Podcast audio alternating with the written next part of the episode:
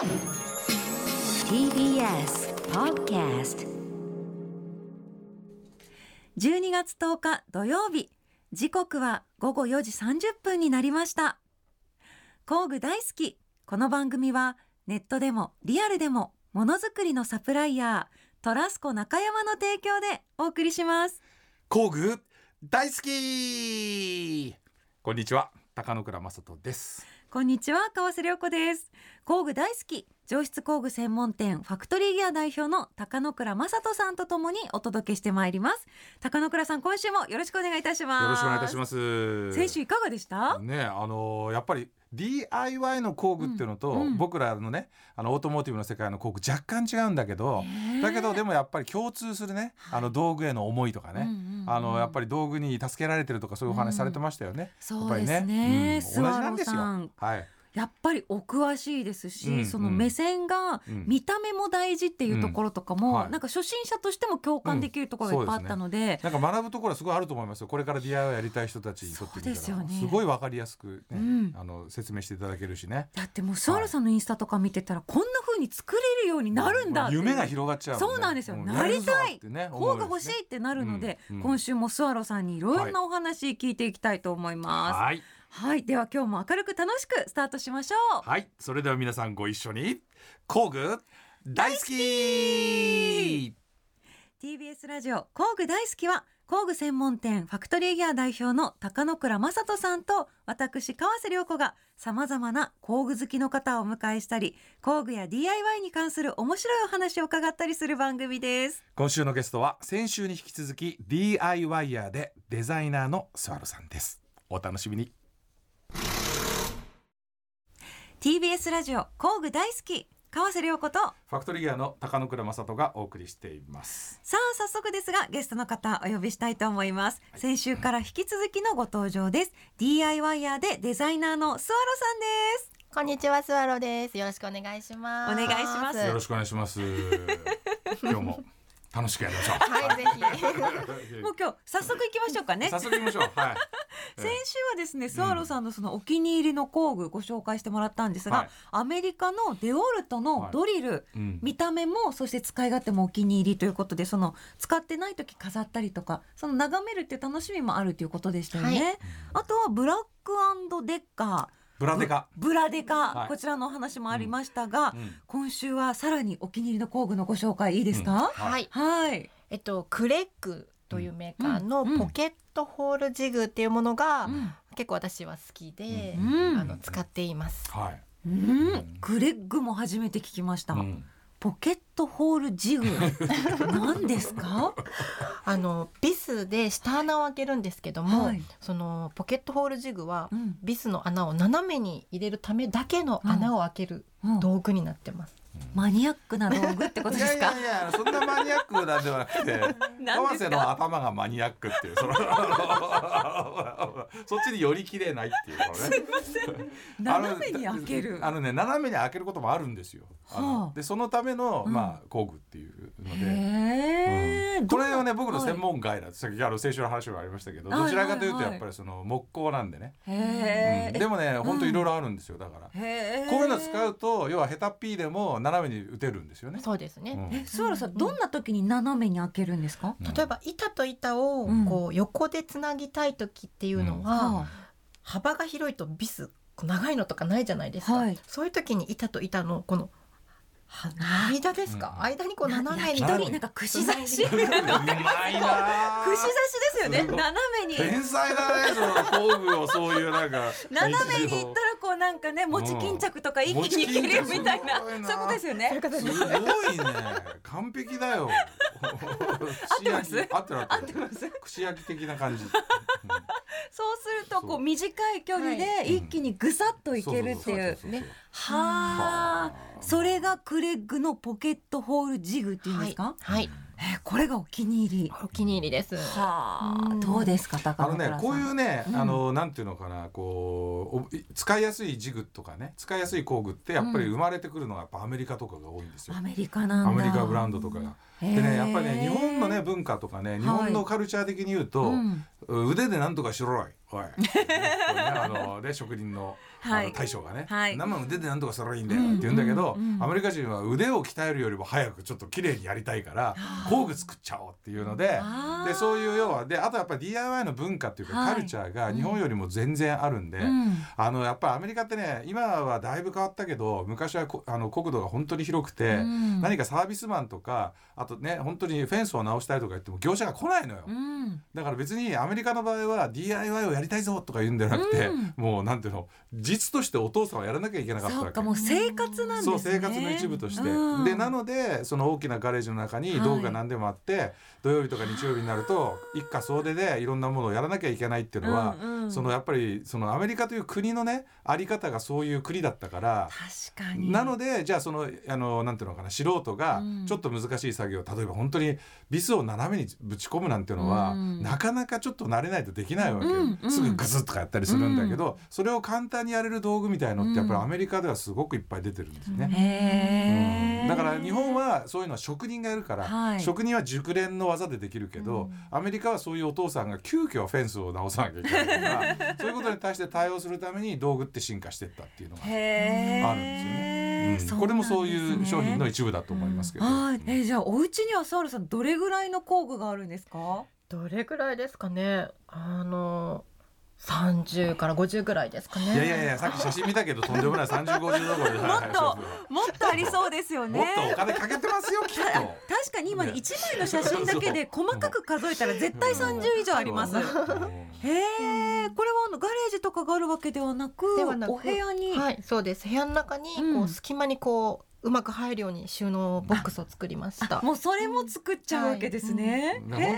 当だって道具があるだけやれることが増えるから。はい。だからもうだってサラさんの作品とか見てるとさ、うんすごい作品って言ってるのかな。なんかいろいろね、うんああいうの見るととにかくすごいいろんな種類やってるでしょ。うん。でもあれをやるのを手二つじゃできないけど、はい50道具があれば50の手を持つスワロー。50の手を持つスワローってなるわけよなるほどなるほど。だからねあった方が絶対楽になりますよね。はいへえ。あと私驚いたのがあのうん電動ドリル自体をデコってるんですよ。はい。花柄に。あこれもこんなことできちゃうんですね。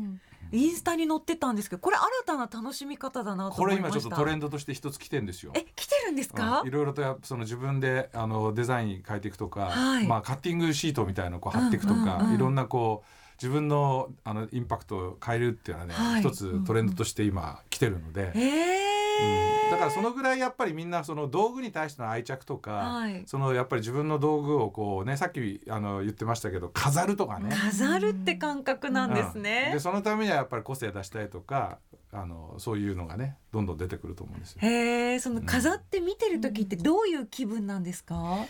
なんですかねこのいろんな工具こう並んでるじゃないですか、はい。もうその色のバランスだったりとか色のその視界に映った時のなんだろう高揚感みたいなの。がはい。嬉しそう。今思い出してニヤ川ニヤしてます。知。らないかもしれないけどリカちゃん人形のお着替えセットみたいなもんですよそうなの？そうよね。毎日その気分でねちょっとリカちゃんをこういうふうにさ、うん。お洋服変えるのと同じように工具の置き方を変えて。なんで高野倉さんがそのリカちゃんを見てる気分知ってるんですか？だからもう我々の世代はリカちゃんしかなかったんだよそういうのが楽しめるのが。ね、ちょっと、ねでも確かにそういう延長ですよね。もうとにかく好きなものが視界全体に入ってくるってことですよね。いやもうインテリアの一部ですよね自分の好きな空間作りだから。あそうなってくるんですか、うん工具って極めると。そうですよそうそうそうそうだからうちもほらガレージに工具並べて酒飲んでるからねはい。でそういうことですよね、うんええそういうこともあります眺めて。そこでお酒は飲まないんですけど飲みましょう。よ飲みましょう。であ美味しいですよ。工具のピカピカしたのあの天王ザイル来ていただければあのお店でピカピカしたの見ながらね。この番組スタッフも飲んで楽しそうにこうね。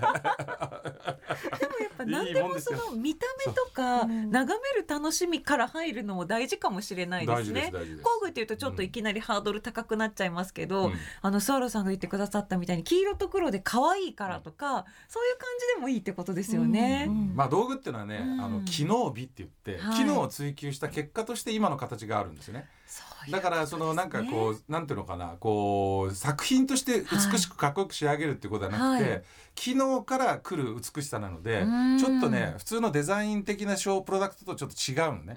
でも自分は使う人であればあるほどその使う時をイメージしてうん。その造作を考えるのでうん。そのちょっと見方が違っててうわかっこいいここのくびれやばいとかいうのは例えばそのやっぱ車とかバイクと同じようにこれ空力考えてんだろうなこのシェイプとかいうのと同じように工具も見れちゃうわけですよ。でそうするとそれがあるとやっぱりすごくねあのドキドキするとか、うん。あ使ってみたいとかいうね。うん。でそのだから道具の機能美機能の美しさだからプロダクツのデザインの美しさとはまたちょっと違う、あー。だから両方楽しめるのね。うん。使うってことと、うんその作品として見た時の美しさと、うん。っていうのが交互にあると思いますよ。いやーしかもスワローさんってあのネイルだったりとかそういったデザインの、あのすごい才能もあるので、うんやっぱ見た目の美しさ重視されるんですかね。すごい重視します。ほらうんほらやっぱりねそういう方がね工具好きになっていただけるとねねねえ、モチベーション変わりますよ変わりね。僕のモチベーションも変わります。とにかくファクトリーギアに来てもらいたいという。さあでは高野倉さん、そんなスワローさんにですねご紹介したい工具もあるということで。オートモー。ティブのマーケットで使う、オートモーティブ的な使い方なんだけど、うん。でも実はその DIY にも使えるってものを今日ちょっと持ってきまして2つほど紹介したいと思うんですけど、まずは分かりやすいところで1つ目、まあ、ライト。ね。ライト。はい。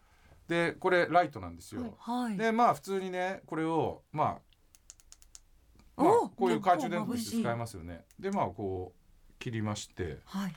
こう広げてこうするとまあこういうふうに使えるんですよ。これはあのこう角度がこう変えられて使えるわけですね。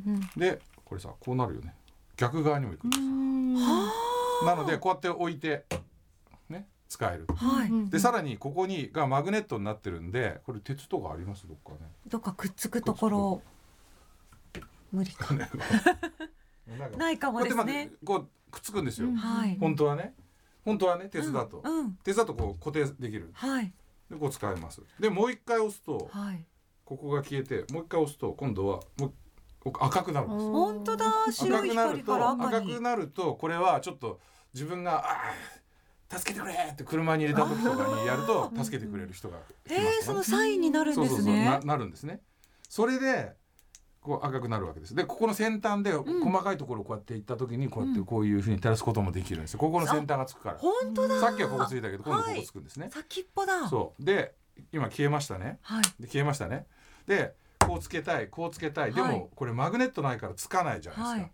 でもともとはこれオートモーティブ用なんで車のボンネットとかにガチャンってやったらこういうふうにつけて、はい。こうライトをつけて作業ができるものなんだけど、あはっきり言ってね DIY の世界だったらボンネットとかはないし、別に鉄だからつかなくて困るじゃんっていう時に、うんいいですかこうこう見てください。これ。挟めるんです木でも。ね、木でも挟めちゃうのでそうすると木の作業してるところでも使えるわけですよ。その挟みたい幅に合わせられるんですね。合わせられるんです。はい合わせられるんです。はい。だから例えばこう作業台とかに挟めるってことですよね。ガチャッと。挟めるね。ねいいでしょ？ノーハンズでね 使えるということです。あとはこういうふうにここにもこうやってこうやってねこう引っ掛けられるんですよ。こうはい。フックもついてる。フックもついてる。はい。ほら。あらまあ。でこれオートモーティブ用だけど全然今も頭の中であそこ使えるなここ使えるなこんな作業の時使えるなってあるじゃないですか。あります。えーでももともとはオートモーティブの作業用にデザインされたものなんです。だライトだから DIY 用のライトじゃないオートモーティブ用だからっていうふうに考えしてたけどこのライト1個でもいろんなシーンで実は使えるわけですよ。うん。ね。だから母さんなんかは夕暮れ時のね、うん。野菜の収穫に持っていけるわけですよ。いいこれ。いいでしょ？本当にねちょっと母さんこういうとこ曇ってろにねる時とかにこうやってこういうふうに首に？首に引っ掛けて。ポケットとかね胸ポケとかにね。こういうふうにあのこれひっくり返して。いい。こういったら母さん両手使ってうん。野菜収穫もできるし、白菜とか人参とか。そうできるわけですよ。だからはい。オートモーティブで作られたものだから自分たちにフィットしないじゃなくて、うん。ライト一つでも実はフィットするっていうのがまず一つ目、えー、スワローさんだったらどんな時使います？私は結うん。構その隙間とかでドリル、こう見えない時とかあるんですよ。はいはい。もう。そういう時はこういうのがあれば、こううまく置いといてね。しかもね、うん。でねコトンっていっちゃう。であの振動があるから、うん。やっぱりね倒れちゃうライトとか。ああそっか置いといたらそうそうそう。バタンってでもそれなっちゃうんだそれはこれクリップできるんで,、うんうんでそれだったらガチャってこうホーこルドできるれがいいですね。いいですね。そうそうそうそう挟める。そこで挟めるんですアクリルのボードでも挟めますからうんねそうそう。はそういうところで使えそうですか、うんいいと思います。いいですよね。おー。はい、ありがとう。そして二個目がですね、はい。こちらでございます。こちらね。うん。これこれこれなんだかわかります？これね。え全然わかんないこれ今ねもう大人気で、うん。今もう実は売り切れてて、うん。で売り切れてる商品を紹介してどうするんだっていうふうにちょっと言われたんですけど それでもねご紹介したい商品なんです。これもともとはどういうものかっていうと、はい。これをこう広げましてお車の下に入り込む時に下に引いて、うん。寝ながらこうやって作業するやつなんですよ。ああもう本当見た目ヨガマットとかあのヨガマットのマットレスみたいな使えるんだけど。でこっちがこう滑り止めになってて、はい。こっちがチュルチュルなんですね。はいはいはい。なのでこっちを下にするとこれが動かないので、はい。でもここの上で背中がこうシュルシュル動くっていうので作られたものなんです。で逆にあのこれを上にすると体がホールドしてあの下がチュルチュルなんで下でこういうふうに動きながらと動けるんだそうそうそう動きながら作業できるっていうもので車の作られ下とかでたものでもはい。もともとはこの厚さが2倍あったんだけど、はい。車の下に潜った時になるべく低床の方がいいっていうんで僕はこれ半分にしたんですよ。はい、そしたら他のメーカーさんが皆さん半分と出してこれが今標準みたいにこの厚みになってるんだけどはい。ただこれですねめちゃめちゃ DIY の日常作業で使いやすいんですよ。こう倒れるんで例えば疲れた時にお尻を普通に乗せる椅子としても使えるし。うん。そんな強度あるんですか？全然全然全然あるし。あと結構使えるのがニーパッド。こういうふうにこういうふうに広げてはい。膝をついて作業するときに膝がめっちゃ痛いし。だってだってわかりますよね。でしかもめ下がさあの土間だったりとか木だったりとかするともうあ木ーが膝に刺さっちゃったりとうんうん。かはい。ささくれ立ってんのが。はい。でそれでこう隙間に入ったりとかうん。あるあるんだけどこれニーパッドとして使う時ってめちゃめちゃ持っていきやすいです。確かに。であとは自分が寝っ転がる時休憩する時、うん。もうどんな時でもどこにでも持ってって簡単に使えると、うん。っていうものなんです。でさらにここにこういう溝があってこれはこういうふうに持っていく時用のやつなんだけど、ここにうん。なんとうん。ライトが入るんですよ。それよそう。ライトがぴったり入れられるように作ったんです。すごいでそうするとこれついちゃったんだけどこれ。ライト。そう。これをこうやってライトこうつけてこうすると、はい。このあの要はこのまま照明にもなるしなる下にこうやってこれをバーって入れていくと下側からライトが当てられる、頭の上から照らしてくれる感じですね。さあどうだ？二つセットで。これもちょっと使ってみたくなるでしょ、はい。これでも完全な車で用の工具と工具として開発されたものなんだけど多分 DIY シーンでめちゃめちゃ活躍できると思う。えこのマットスワロさんどうですか？私あの外で作業するときにやっぱ縦膝するんですよ、そうすると仕事終わった後に膝が青あざみたいになってたりとかするんですよ。知らないうちに神血経だらけになってたりするんですよね。そうなんでだからこれも絶対引きたい。ほらほらほらほらやったー。膝って本当黒くなるのも嫌ですしね。ね。ね、ファクトリーギア来たくなったでしょ？行きた。い行きたい行きたい行きたい来てください。こういうね、だから本当にその要は車とかバイクのメカニックさんの日常でやってる作業の中で便利な道具ってはい。DIY の中でもすごくね使い勝手がいいものいっぱいあるんですよ。うん。まあ逆もあるんですけどね、うん。DIY で使っててオートモーティブ系でめちゃくちゃ人気がある商品とか、うんでそういうのもあるんだけど、まあ今日はちょっとファクトリーギア来てもらいたいから。確かに。ファクトリーギアで多分スワロさんが。いやそうちょっとその笑顔が見れただけで。ねキュートですよね本当ですよね。満足です。はい。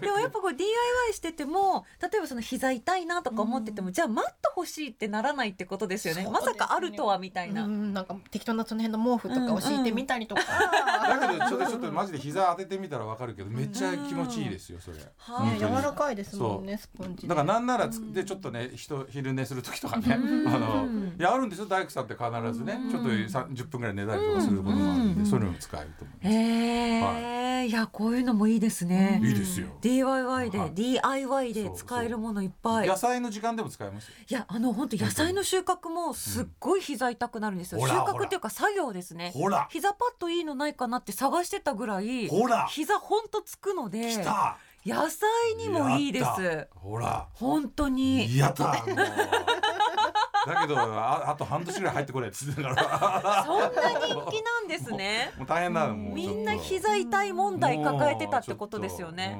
ほら膝痛い問題をみんな抱えてたのうん一気に解消。でさだからといって、ニーパッドとかいやりたくないじゃない、あのなんかでニーパッドっていうのはバレー選手がしてるみたいなやつ、あれやるとずっとそれやっていかなきゃいけないからストレスだし、ずれてくるんですよ。ずれてくるからね。なんかいいのないんですよ。で汗とかもかいてうんなんか気持ち悪くなるし、はい。そういうのいいと思います。よ、えー、使えそうですか使えねますねやっこれは。すごい。なんかちょっとしたねお悩みをファクトリーギアが解決してくれそうですね。DIY も野菜もいける。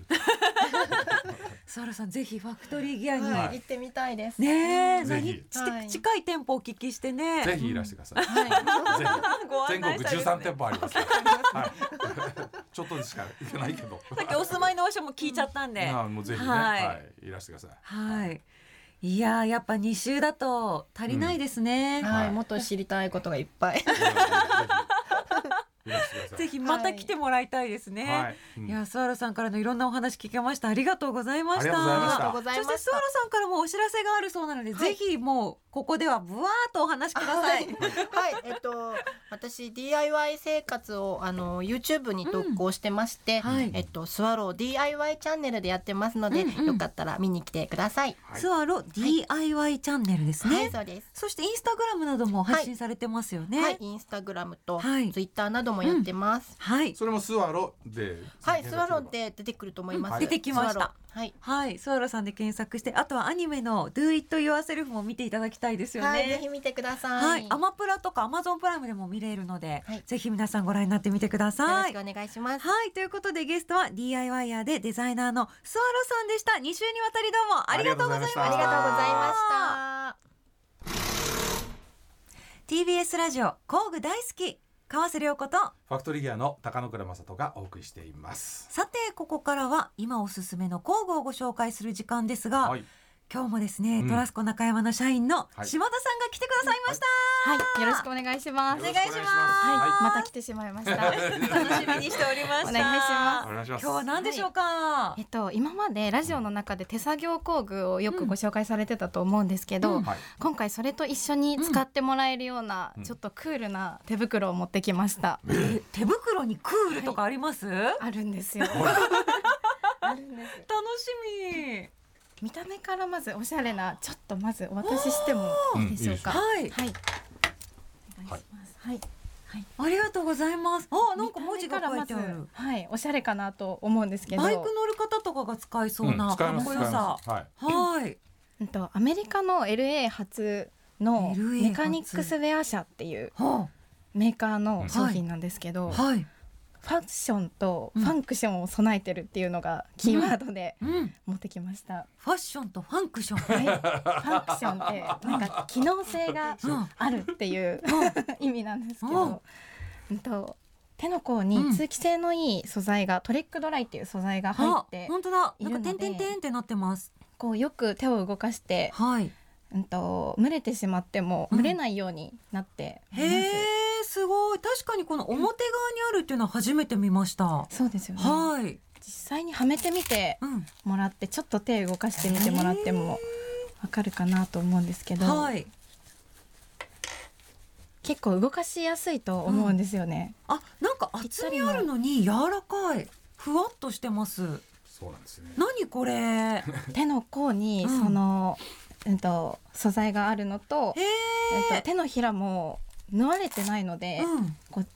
柔軟に動かしてもらいやすいっていう特徴がある商品になってます。すごい。これまああの一番有名なのはね手の甲のところにメカニクスっていうふうに、あはいのこの特徴的なロゴが入ってるっていうのは有名なんですよ。それであのまあ手の内側ね、はいここはまあ合成の、えー合成比較っていう、まあ、うんうん革が使われてるんですけど、はい。これさっきアメリカの LA って言ったけどもともとはアメリカのレースシーンでこう、うんうん使われるようになったっていうのはきっかけなんですよ。はい。であのレースの時にねメカニックが、うんあのタイヤ交換するでしょ。うんであのタイヤ交換する時にうんもともとはね素手でやるやろうとしてたわけですよ。でそれで危険だっていうんで軍手が使われるようになったんだけど、はい。軍手を使ってるとうん。どうしても消耗が激しいと。うん。なので、まあ、あのタイヤ交換をすごいやるメカニックの手を守る。そして耐久性を高めるためにその目的だけで最初作られたのはこのメカニクスのグローブなんですね。でそれでレースシーンでものすごく使われるようになったので,、であれなんだってこれほら手の甲でさタイヤ交換する時バッてこう見えるじゃないだからそれがめちゃくちゃかっこいいんでみんなあれはなんだなんだって言って、はい。自動車業界のところで圧倒的にこのブランディングが進んで、あのこう使われるようになったんですよ。だからやっぱ見た目もかっこいいんですね。だから見た目がすごいかっこいい。ん注目集めるぐらでだから今だからどっちかっていうとメカニックが使ってるっていうだけじゃなくて、はい。こうマウンテンバイク乗ったりとか、僕なんかでも春先のバイクに乗る時とかに、うん。かっこいいんでこのグローブを使ったりとかします。あとは日常的な作業に使っても、うん。そういう意味で言うともともとがそのメカニックが使うものなんで、はい。タイヤ交換だけじゃなくていろんな作業をした時に柔らかくて使いやすいっていうのがうん。このメカニクスのこう特徴なんですよね。へえ、これ本当かっこいいから普通に冬の寒い時とかもしたい。冬の寒い時用にうんうんもう一個新商品が出てきて。本当に台本ないですからね。台本ないです。違うんだ。お渡しします。はいはい。はい。え嬉しい。今のが何に使うのあのあれ農作業？農作業も本当に手袋使うんですよ。あのナスとかトゲあったりとかで薄すぎると逆になんか使いにくかったりするんですけど。こっちが良子じゃん。はいこっちがちっちゃい。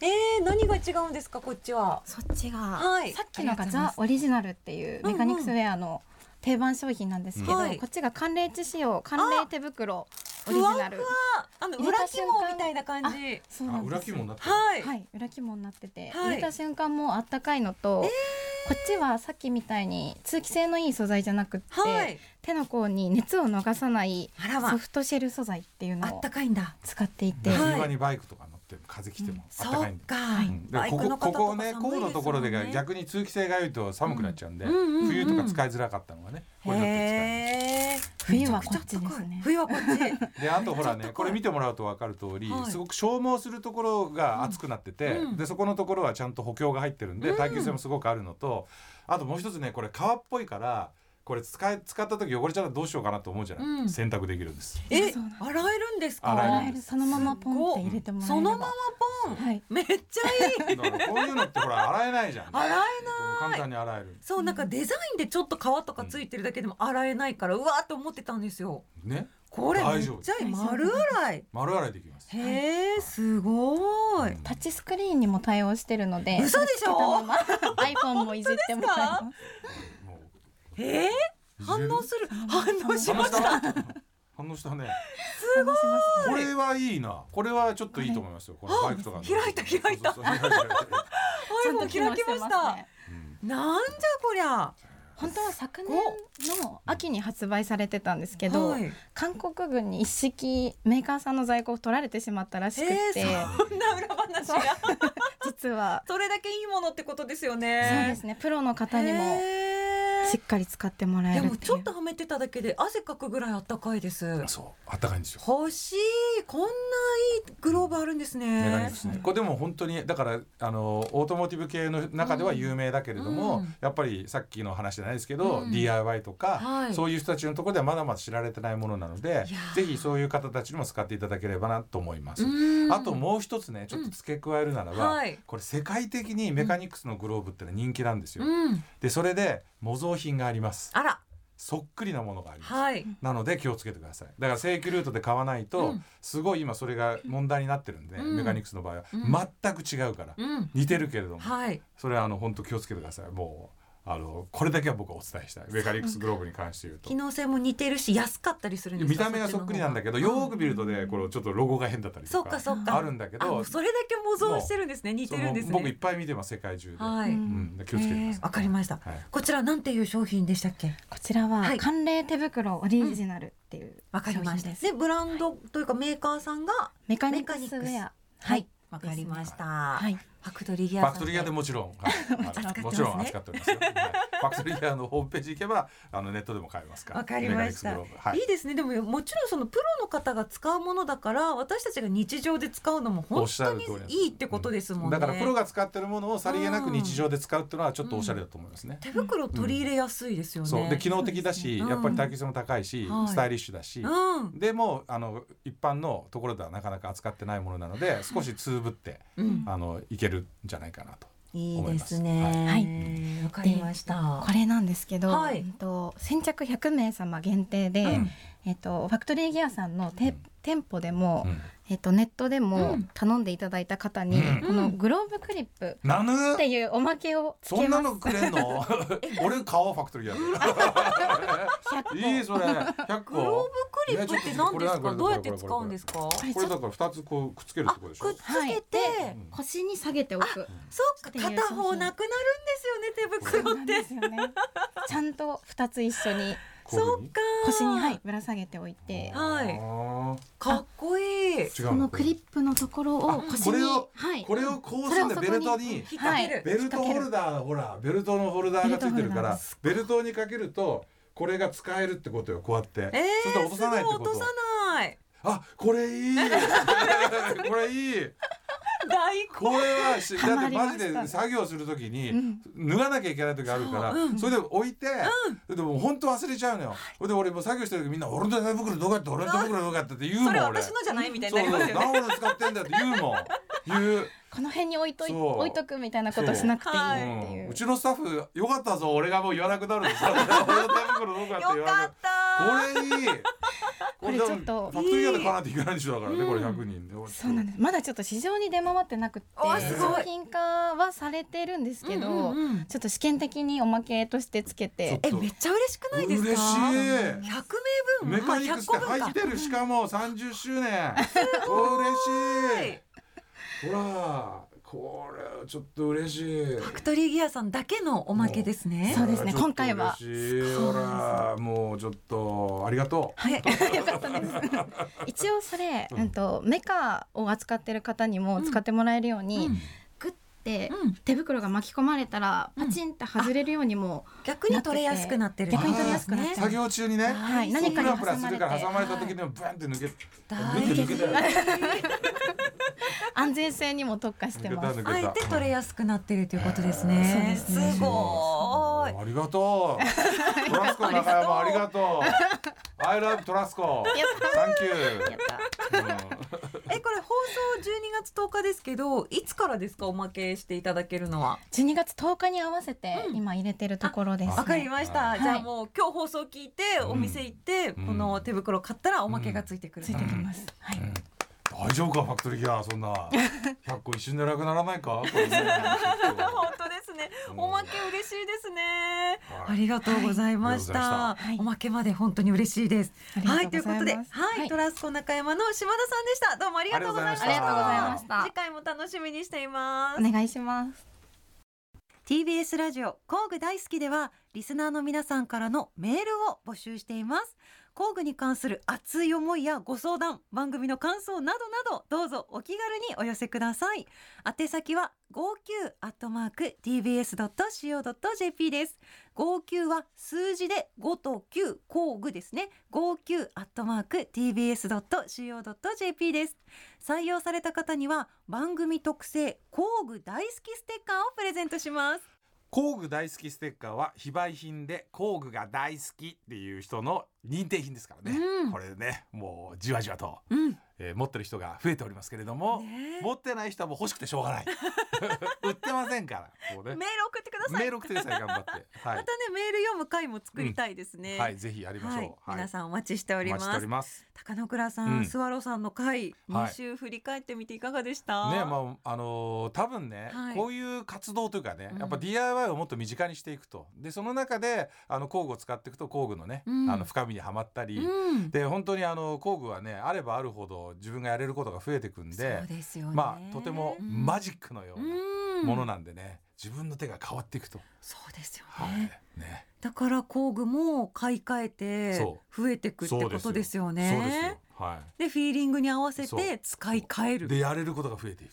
うわというね。ー、はい。作りたくなりました。うんねえやってみてください。は いそしてスワローさんファクトリーギアさんに来てくれる来といいですね。てくれるといいですね。はい。はい、えーはい。そしてですね、スワローさんが監修されていますアニメ、はい Do It Yourself これ見ていただいたら本当皆さん DIY のなんかレシピ本そうやれるような気がなっちゃうしちゃう、本当に、ね東ちゃんとかできちゃうと思いますはい。でね、うん。なんかこうキャラクターたちの成長とかも面白いのでぜひご覧になってみてください。はい。さあ高野倉さん、うん。先週もご紹介しましたが、はい工具の本、はい。発売中ですね。はい、はい。工具の方は発売してないのよ。すいません。所ジョージの世田谷ベース51号に付録で工具の本がついて分かりづらい。本に本がついてるっていうこれねこれ思いっきりもう本当に本ですから。いや今目の前にあったんですけど、うん。その付録感なさすぎて付録感ない。工具の本って言っちゃいました。